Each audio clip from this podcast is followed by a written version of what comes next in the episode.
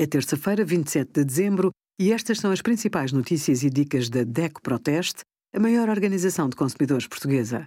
Hoje, em DECO.proteste.pt, sugerimos bulas dos medicamentos, portugueses preferem o folheto em papel, como escolher aquecimento para casa e o teste da DECO Proteste a 18 robôs de cozinha.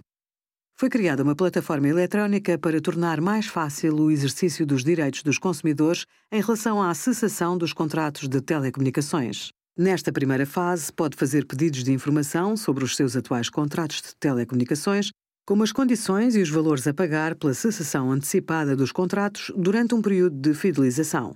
Depois, pode avançar com um pedido de denúncia contratual. Na segunda fase de implementação, a ser concluída até 30 de setembro de 2023, poderá submeter pedidos de suspensão de contratos e cancelar contratos por caducidade ou resolução. A plataforma irá permitir também a comunicação do óbito do titular do contrato. Obrigada por acompanhar a DEC Proteste a contribuir para consumidores mais informados, participativos e exigentes. Visite o nosso site em deco.proteste.pt.